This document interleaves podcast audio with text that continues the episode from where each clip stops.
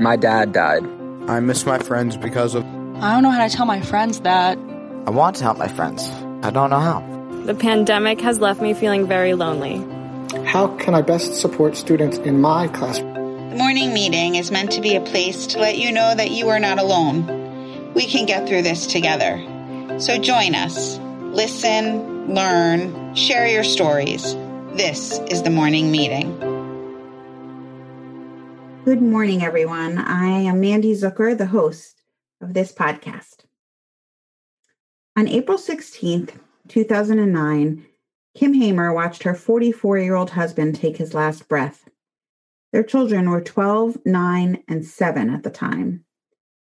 While her husband had cancer and after he died, they were amazed and humbled by the creative and thoughtful ways that their family and friends, co-workers supported them. Kim started calling these actions acts of love. Wanting to show others how simple and impactful acts of love are, Kim wrote a book called 100 Acts of Love A Girlfriend's Guide to Loving Your Friend Through Cancer or Loss, and launched 100actsoflove.com. Kim helps companies and individuals act with confidence when cancer strikes. She's a business owner, a professional speaker, and a blogger who lives in LA, where she tries not to bother her relatively well behaved college aged children. I'm really excited to have her on the show. Thank you for joining us. So, welcome, Kim. Thank you so much for coming on the morning meeting.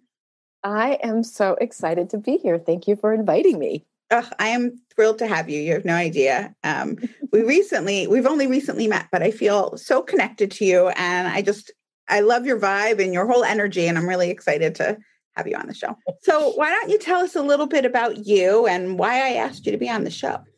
Sure. So um, on April 16th, 2000, in 2009 at 1.16 a.m., I watched my 44-year-old husband take his last breath. Hmm. And um, he had died from his second entanglement with cancer. And as I'm sure your audience knows, it was a really, it was just, it was a really hard time um, and what I noticed when my husband was when my husband had cancer, he had it twice, and after he died, was there were so many people who were able to step in and do these little helpful things for us, and there were so many others who didn't know what to do or what to say. Um, I think the thing that people forget about with cancer or grief or any type of kind of big life hiccup is you have friends who step in. And oftentimes it's not necessarily the ones you think are going to step in. Yep. And then you have those friends who you think are going to step in, they step out. Yep. Um, so it was, you know, I realized some of those friends stepped out because they didn't know what to say or what to do. So a couple years after my husband died, I started writing a book um, that I finished, and it's called 100 Acts of Love A Girlfriend's Guide to Loving Your Friend Through Cancer or Loss. You can buy it on my website or on Amazon. Mm-hmm. And it, it, it's a hundred different ways, a hundred different things you can do to support a friend or a family member going through any type of crisis. And I wrote it in a way that I wanted people to be able to just kind of get a quick hit, right? Because oftentimes, yeah, you know, we we want to do something, we want to take some type of action, and we just don't know what that is. Yeah. So, so you know, it's like I, I, one of my favorite tips is, uh, you know, fill up the car with gas. Like mm. it's such a simple action, and when someone is in crisis, get remembering that you're almost out of gas is a whole different ball game but then getting to the gas station which prior seemed like such an easy task to do is no longer easy to do so like so it's simple things like that it's um you know pay for camp if they have kids register register their kids for camp mm-hmm. so the mm-hmm. book is full of all these little tips um, and ideas of really simple kind of quick touches in I love you. I care about you. Let me register your kids for camp and let me take care of the price if you can do it. Mm-hmm. And I'll do that for you. And, and, and it's, it's all those little things that helped propel my kids and myself forward and through, you know, I don't ever think I'm through the grief, but forward and through the most intense part of the grief. Yeah. You know what I love about that is that so many people talk about like, you can't fix grief. And you know, I know I walk around telling everybody that. Like, you can't advise through it, you can't tell people what to do. But I always say there are things that you can do. so many of us, myself included, we want to do something, right? And when you think about grief, like, I can't take your pain away. And I think that's the the piece that I work on so much with people is trying to, you know, help them to not try to take the pain away. But there are other things that you can do. You can bring food, you can fill the car up with gas, you can carpool the kids. There are so many things that, you know, people need after a loss, and we can be helpful in that way. And I think, you know, I always like to talk about origin stories. Like our origin story of wanting to fix it is this is America, damn it. Mm-hmm. You know, and so we are built on this is a can do society, right? We believe in that you can pull yourself up by the bootstraps. And there's a whole other issue is even if you have bootstraps, we won't go there. But, you know, so we believe that that that that that is an opportunity that everyone can do this. And so we fix things. We make things better. We we improve things. We we get out and do it. We we you know we we tell fear to go screw itself and we just go do those things. And so that's our country's origin story. Yeah. And when we have somebody something with death or with cancer or with loss or with grief we feel the need to fix it. And anything less than fixing it doesn't feel like it's enough. And I think that's the battle that many people have is sure I can fill your car with gas, but what else? Like I want to I want to I want to and I'm you know I think you're right. It's just remembering that that simple little task that you did even though it doesn't feel like you did anything, you didn't accomplish something, there was no goal line to cross. That little act that you did did do something. It does have an effect, you mm. know. Love can't be forced or put into a box and um, you know, just kind of strangled. Love has to kind of flow. And when you commit an act of love, that's the flow. And that's oftentimes that's good enough. That's ex- usually exactly what that person needs. Yep. I love that. I'm thinking about, I don't know why it's reminding me of this, but my dad died almost 18 years ago. And probably about six months later, I remember inviting a group of people over, some of whom had been my friends for a long time, and others who just really stepped up and you know did these really caring things some of it was actual acts and others were you know sitting with me and letting me just cry and whatever and i just felt this intense need to like thank them for you know doing that for me i don't think i would have gotten through the first six months without that kind of support um, and i love that you know people are always looking for those things and that's exactly what your book provides for people that yeah. are really you know, having a hard time figuring out like what can I do? There's right. tons of stuff to do. Yeah, exactly. And I think, you know, it's it's it's the joke is I will I still calling people. My husband um has been dead for 11 years and I'm still calling people thanking them. Mm. Because I also realize that in the in the intense grief, I I didn't remember them doing things. And so sometimes something will pop into my mind and I'm like, "Oh, they did that for me. And then there's this beautiful flood of, I don't know what chemical is, dopamine, endorphin, whatever is. There's this feeling of great amount of love and appreciation for them. And, you know, we want so badly to love others, right? In our community, we want to help them, we want to support them, we want to show them how much they mean to us.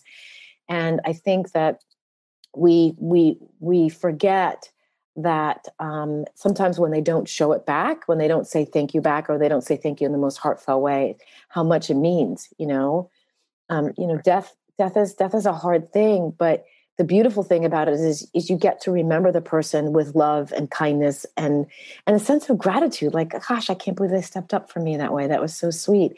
And it makes you feel more valued as a person. I really wanted to talk to you today about um, your children um, and your experience as the mom, you know, the good, and the bad, and the ugly, really. Um, I'm sure that you did some amazing things with your kids when you were going through the illness as well as after the death. And there's probably things that you wish you could do over. And I would love to talk a little bit about that for people that maybe are going through it right now um, and are wondering, like, what can, what should I be doing? What could I be doing? Um, your kids were fairly young when their dad died, right? Yeah, yeah. They were uh, 12, 9, and 7. So when my husband was first diagnosed with cancer, this, are, this is a, I think this is a funny story. My husband and I decided we were going to wait till we, we found out about the diagnosis on a Friday. And of course, we had all these kid things going on over the weekend. So we decided we'd wait to tell them till Sunday. And Sunday night, we sit them down to our family meeting, which we usually have on Sunday nights anyway. And um, my husband and I are sitting on the couch. Our our youngest, who is four at the time, is sitting between us. My daughter is next to my husband, and our son has turned around this big green chair that we've had. So, and he's nine, and so he's got his arms, you know, folded over the back of the chair, and his his head resting on his on the arms. Right. And so my husband has said that he's going. He's we've decided. My husband decided he wants to tell them. So he says, "I have cancer," and then he starts to cry and the kids start to cry you know one by one it was like this chain effect. All three of them cry i start to cry we're all crying. And then my oldest his he stops crying he lifts his head up his eyes get really big and you can see he's forming a question in his head. And he goes but what's cancer? And we realize you know there's all this talk about making sure that that you know you do a you're, you're age appropriate and look there's just and there's just, there's look like most of big things in life there's no guidebook. We were very honest with them and we you know we told them all about cancer but we never mentioned death. And we didn't do it because we didn't want to mention death. We did it for two reasons. One because we didn't think art was going to die. He was he was in his 40s mm-hmm. this man wasn't going to die. He was going to beat the cancer because that's what he was going to do and the other thing is, it didn't occur to us that they didn't know that cancer can cause death, just like it didn't occur to us that they didn't know what cancer was because they had no experience with cancer. No one in our lives had cancer, so they didn't know what it was. Right. So, you know, um, if I could go back, would I talk about death to them? Probably not. Okay. I, I have to say that I don't think I would. Um, but when my husband did die, um, so it was a kind of a very quick ending. Um, he was hospitalized on a Friday. He wasn't doing really well. I went up on a Sunday. He slipped into a coma on a Monday, and um, and I remember Sunday night we were in the hospital, um, and this doctor came in who wasn't our regular doctor and said, "What do you want me to do if he codes?" And I was like, "What? What do you mean code? Like I just." I, you know, I have a medical background, uh, you know, and I know what code is, but I couldn't I couldn't make the connection between coding and my husband. Your husband, right. And um, finally he said, What do you want me to do if his heart stops? And by the grace of God or Allah or whatever it is you believe in, uh, my own brain, I said, You need to keep him alive so the kids can say goodbye. And I think that that was a really important piece for my kids um, is to have, is to be able to have that conversation with them and to say, and I made sure I didn't use the word sleep or you know he's really sick and he's going to die now like i we i made sure you know daddy is going to die mm-hmm. and he's going to die this week that's what the doctor told me and you know he's he's he he cannot his body can't keep fighting this way the cancer is just taking over and i try not to use the word strong either i was really conscious about my language um, and i gave each of the kids the opportunity to go in the room and to talk to their unconscious father um, and to say goodbye. Mm-hmm. And each of them did it in their own way. Um, my seven year old had the hardest time with it because, you know, he's seven. And this whole concept of death is barely permanent, is, you know, maybe has just become permanent in him. Right. Um, so I think that was that was probably one of my proudest moments of being able to have the wherewithal in that moment to be able to do it. Um, but I would tell you, it the journey I, I, I didn't have the space, the mental capacity to really focus on my kids after my husband died. Mm. And I always hesitate saying that because, you know, the the ideal mom that we put out there is the mother who puts everything and everyone in front of herself and sacrifices herself. You know, she'll be the, you know, if my son needs to reach those cookies, I will get on the floor and you can lie on me. So, you know, stand on me so you can right. get those cookies, right? Mm-hmm. And so that's exactly the opposite of what happened. I was, I had a really hard time functioning. Um, my husband was a disciplinarian, so all discipline in our house went to pot. Mm-hmm. Um, the kids were up 11, 12 at night, and I would getting them up for school the next morning um you know it was i just i just didn't have i mean i want to say i didn't care but that's not true. I just did i was having i was struggling with just functioning day in and day out.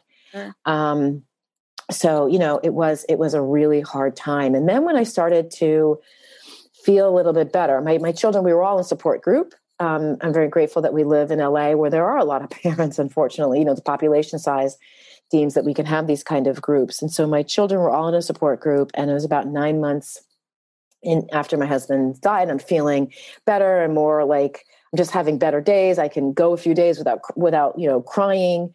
Um, uh, one of the support group leaders pulled me aside and said, "We need to talk about Ezra, who was my youngest at the time."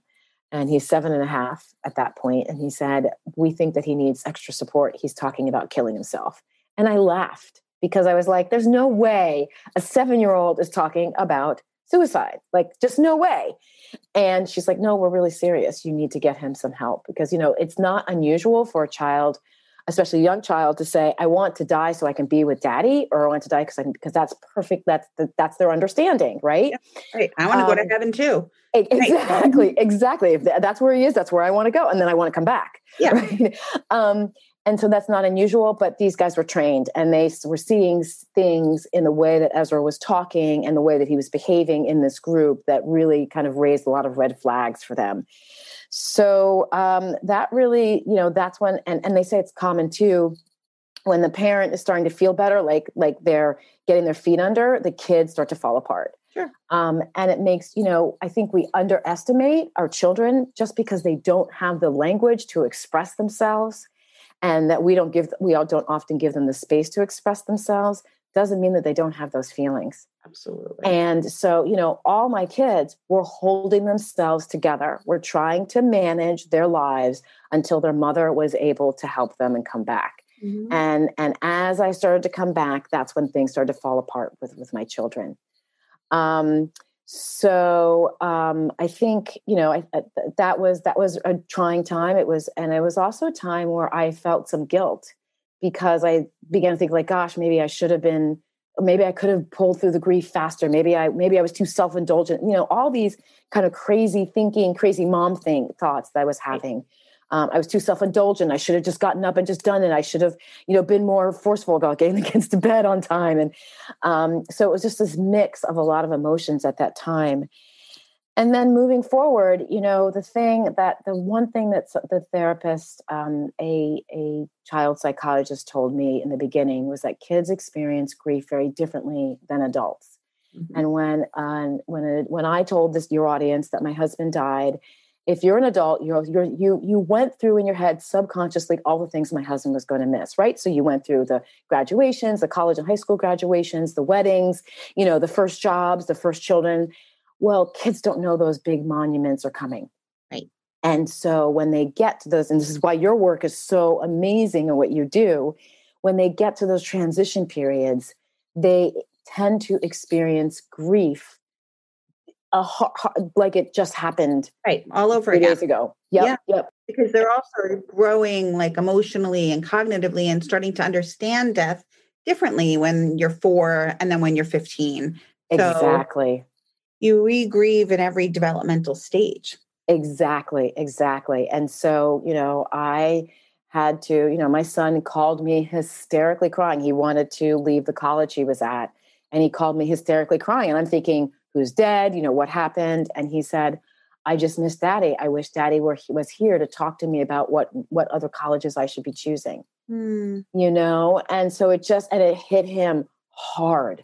You know, yeah. he was down for a couple of days. Mm-hmm. Um, Can I ask, were you surprised sure. by that? Like, were you know, I don't know if your kids had these sort of like waves of grief, but oftentimes what I've you know what I've seen is that you know when when children have a death of a parent as a young child like your kids were and then you know for them six seven eight years is a really long time. So they don't go to college until like double their life right? Right right. Um and you think like how can that still be like a thing for them? Like maybe you know the death of their father isn't going to really affect them at that point.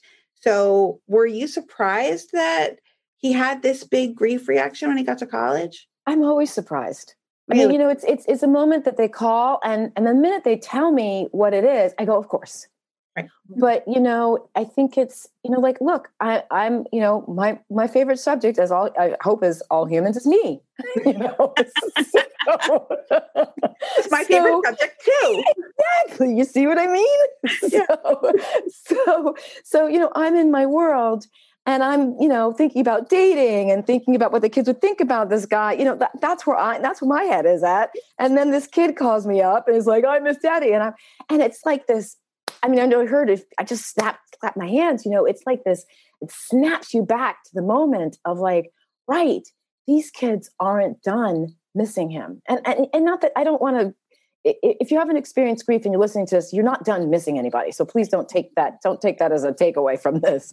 Um, but there, you know, I don't miss my husband. You know, I still have these moments of intense grief where you know, I it feels like it happened yesterday or, or last week, but they're far and they're getting further and further apart. Mm-hmm. Um, and so, yeah, when my kids come to me, it is, it's almost like a, I almost like a, you know, slap my head like, wow, I should have had a V8 type of thing, you know, because it is, it's often surprising and it's really painful. It's sometimes yeah. hard for me to go there with them because it is, you know, I remember them coming to me when they were young and crying and thinking, you know, gosh, damn it, the one thing I want to do as a mother, the one thing I want to do as a mother is bring him back for them. Mm-hmm. Like, you know, I remember telling God, like, look, I will divorce him. I will do, like, if you want me to, like, not have him in my life, I will do that just so that these kids can have their father. Yep. Um, and you know you can't bring it back and so it's painful it's really hard because it just brings me back to that moment where i have to do what people did for me and that is sit mm-hmm. in the grief with them not try to fix it not try to tell them stories about how how daddy would have done x y and z or you know i i you know my my promise to myself is to really let my children grieve grieve mm-hmm. and it is seriously top five hardest things I've ever done. I'm sure.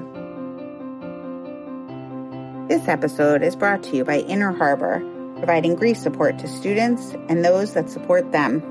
Find us at www.inner-harbor.org. Were you, did you think about that like before they went to college that, um, like maybe we should have a talk about like this is going to be difficult it might bring up feelings or or were you not sort of in that space at that time oh mandy if only i knew you before that i would have had that conversation well I, am glad that you didn't i mean not that i'm glad that you didn't but i'm glad to normalize the fact that so many yes. people aren't thinking about that well you know i had a conversation with my daughter after i talked to you because mm-hmm. she's she's really she was struggling at school at college and I said, you know, sweetie, I talked to this woman and she said that transitions can bring up, you know, death. And she's like, well, duh, mom.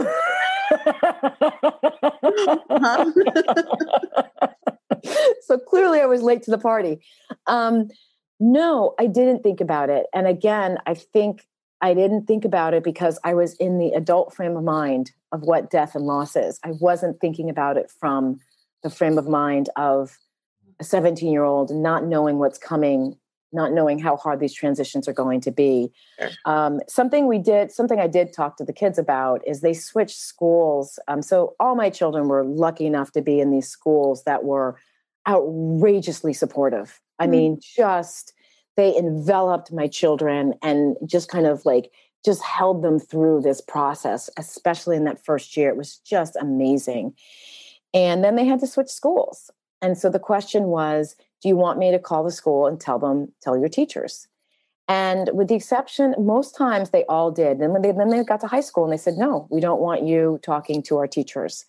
Um, so the kids wanted to be as normal as possible as all. You know, I remember not wanting to, you know, talk about what was happening in my house to my friends because I want to normalize it, right? I, I am scared everyone else is everyone else lives a perfect life. Um, and so I think that that caused, you know, having those conversations with them would have been good and they probably would have brushed me off been like mom it's no big deal like you're just making this it's not all about i've heard this before it's not all about daddy right. you know um, um, so they probably would have brushed me off but i'm but I think that they would have been able to um, come back to that conversation with me. And I have talked to all of them. My oldest is now getting ready to graduate nursing school. And so I did say, hey, you know, I know that you're getting ready to graduate nursing school and you're, you know, you're going to be moving to a whole new state and, you know, trying to find a job. You know, have you thought about just the emotions that, that are going to come up? You know, transition is transition and it's good and it's bad and it feels hard. And he and he basically said, you know, mom, I don't want to talk about this right now. But the conversation was started and it's yeah. there. And when he wants to talk about it, he can. Mm-hmm. I think that's one of the things that sounds like you did really well. Um, you also told me another story about um, maybe you can share it about how you said something about your husband and the kids kind of were like, yeah, we listen to your stories because you like to share them. But my point is just that I think you have done a really good job of opening the door. I always say all we could do is open the door for the kids. They get to choose whether or not they're going to walk in. But yeah. allowing them to, you know, to to bring up your husband um, that is something that you have done throughout their lives by, by talking about him. So they know that you're a person that they can come to if they have big feelings. Yeah, yeah, absolutely. And that, that's something that is very conscious. You know, as a parent, look, I would love to say that I, um, I was not a helicopter parent, but I was a helicopter parent emotionally. Mm-hmm. I was like, do you want to talk? Do you want to talk? Do you want to talk? Do you want to talk? And you know, do you want to go for a ride? Do you want to talk? Do you want to talk? So, you know, everything else they could do whatever they wanted, but like I was on them emotionally. And I realized I needed to back the heck off. Mm-hmm. Because it wasn't every time I asked them if they wanted to talk, I wasn't giving them the space to come to me, you know. And also, teenagers are obstinate. They're like, you, you're if you're going to ask me 15 times, then there's no way in hell I'm coming to you that one time that I really need to talk to you because then you're right and I'm wrong and I hmm. don't want to deal with that. Um, so yeah, I mean, you know, in the beginning, I would tell stories. I would tell stories about my husband because I wanted them to know, you know, your dad would have done this or your dad, you know. And when we were taking a, a college tour with my oldest, we were all in the car, and we were we were in Sarah, up in Syracuse, New York, and I was telling them the story, and I realized in my head, you know, the kids have never ever like reacted to any of the stories I've shared. So my oldest is in the front seat, and the other two are in the back and I say to, I look over to him, I said, Do you even like to hear stories about your father?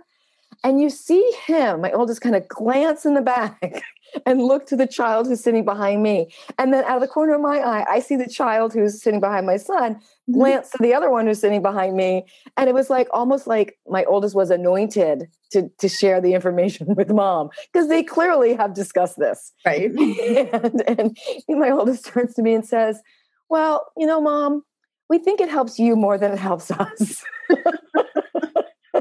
so, so, you know, um, I think, you know, I think the thing that I'm I'm most happy with is just kind of like I, the the death of my husband has really caused us to become a really tight knit community, and we're this really tight knit unit in a way that we weren't before. When my husband before we were just a family, right? Um, so, but part of that is part of that, a lot of that comes from my saying to them, I messed up, you know, and for them seeing my, my vulnerabilities. I remember um, we had just moved, so it was a transition for me. We had moved from the house that we were living in when Art when Art and I were married, and and you know, and he died.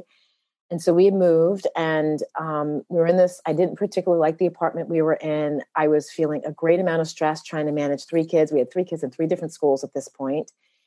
And at one point, they were doing something, and I had I was cutting something with this big old knife, and they come into the kitchen, and I'm like, I'm yelling at them, and I'm holding this butcher's knife. This, I mean, not butcher's knife, but you know, the really nice three hundred dollar, yeah, you right. know, chopping knife. You know, uh-huh. and I'm pointing this knife at them, and I'm in such a rage, and I just, I'm like, wow, you need to put this knife down. Uh-huh. And so I fling the knife into the into the sink. And to this day, the kids love to point out the bend, the bend in the knife. Remember the time you you, you held a knife on us? and you know, at that moment, um, I was in such a rage because it was, you know, the, the the grief is always just below the surface. So anything that that, especially early on, anything that annoys you really annoys you. Yeah. Um, and you know, I wasn't even able to apologize at that point. I was so off my rocker. Yeah. But then, you know, about a couple hours later, I went back and I said, you know, I'm so sorry. Like I lost my shit back there. Sorry. Yeah. And um and you know, my oldest said, "Yeah, you scared us, mom." Mm. You know, and I started to cry um, because that's the last thing I wanted to do. But I had, t- I was holding, I was, you know, yelling at my kids with a knife, big old knife in my hand, and I'm the adult, and I'm powerful, you know, um, all those things that come with it. So I don't, you know, look, I've had some really bad parenting moments, mm. um, and I want to normalize that for anybody who's listening. That you know, I I did not go graciously into the night into my husband's death and was able to raise these beautiful children who just love me and I love them and we come together. this is not a Hollywood ending movie at all.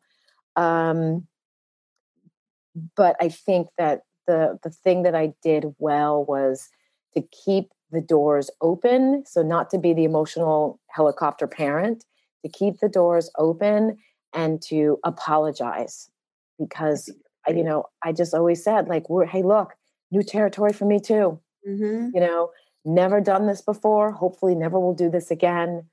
Um, you know. Yep.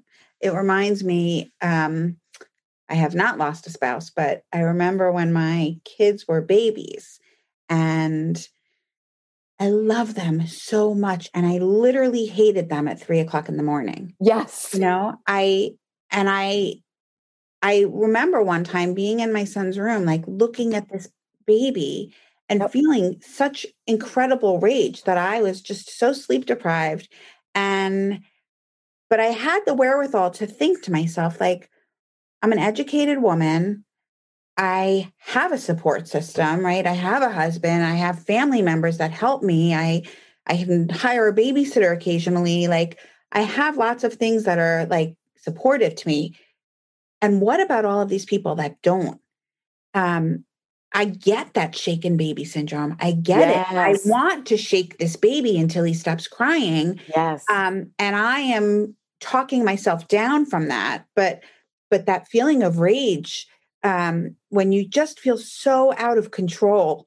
Yep. It's really scary. It's a. I, I think you know most of us can relate to that, whether or not it's the death of a spouse or something. I mean, I think most moms can relate to that feeling. Um, yes. But, and, and I I think there's this thing where as moms we feel like that that amount of rage is so unhealthy and oh my god I almost hurt my child now I'm a horrible mother like we spin it mm-hmm. into this thing instead of just saying that was an intense feeling yeah. yeah. and by the grace of God Allah Buddha whatever you know your brain whoever it is you believe in you were you, we were all able to talk ourselves down at that moment yeah but it does give you insight into your right shaking I mean I remember when my when my son I remember thinking so I used to be a paramedic. Mm-hmm. I remember thinking, now, is there a way that I can bang his head against the wall where he won't die, but he'll just pass out? that was, you know, I was just because I just need him to stop crying. I just yeah. need him to stop crying. Yeah. So I think it's, you know, really normalizing those type of feelings when you're in grief mm-hmm. or when you have a friend who's dealing with grief and your friend snaps at you like she has never snapped at you before that's you know you can't take that personally right that's, that's them great. trying like they are trying so hard to hold themselves together to get through another day and it is requiring a ton of mental energy and any distraction from that mental energy you get mad you get angry you get you know it's why women who are in labor yell at people yes you know yeah yeah so how are you taking care of yourself now, even 11 years later? What do you do to? So I, I fell apart. Um, I fell apart. I think it was around year four or five. I always have a hard time remember. And I actually became suicidal. Mm.